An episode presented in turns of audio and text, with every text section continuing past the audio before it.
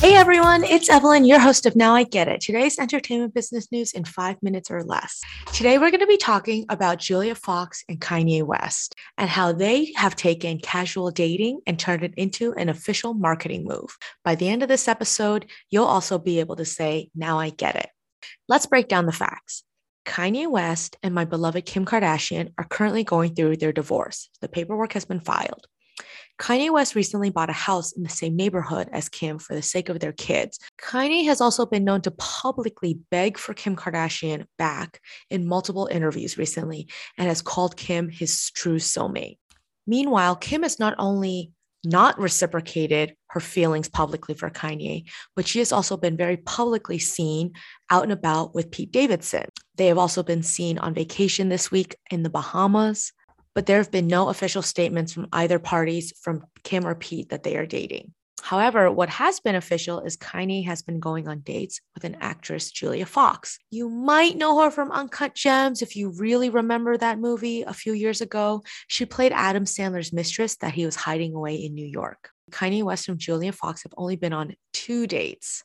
They went on a first date on New Year's Eve, and apparently they went on a second date last week.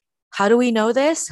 They published a photo gallery and a personal essay written by Julia Fox in Interview magazine. What actually went down on this date? Well, in New York, they attended Slave Play. They had dinner at Carbone. After all of that, they did fashion clothes fitting with Balenciaga outfits. This was all published in Interview magazine and was immediately picked up by everywhere on the internet, most viral on Instagram. Now, for context, Interview Magazine is a very edgy fashion magazine compared to the bubblegum pop media magazines of Vogue, Elle, InStyle, and so forth. Now, listen, this isn't the first time a celebrity couple has been featured in a magazine just for their pure celebrity. Of course, we've seen A Rod and J Lo back when they were together on the cover of Vanity Fair. Justin and Hailey Bieber were on the cover of Vogue. Heck, Kim and Kanye were on the cover of Vogue a few years ago. But this is probably the first time a celebrity couple has had such a buzzy feature after just a second date. Ultimately, I want us to think about the winners of this actual stunt. Guess what? Now, after that feature in Interview magazine, mainstream media knows what a slave play is, which is actually a very famous and critically acclaimed play that's been going on on Broadway these past few years. Now, people who aren't in t- touch with the food scene know where Carbone is, a very moody, dimly lit celebrity favorite restaurant in the Greenwich Village of New York. And of course, people know what Balenciaga is. More importantly, a few days after this interview magazine interview came out, Kanye announced that his Yeezy and Gap partnership were going to partner with Balenciaga for a collaboration between the three brands. Coincidence timing here?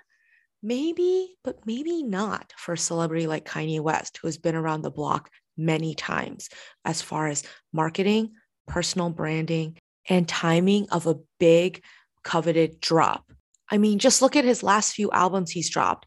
Uh, he has broken from the conventional music industry promotional cycle and just had huge listening parties and just let word of mouth spread for the hype for his albums.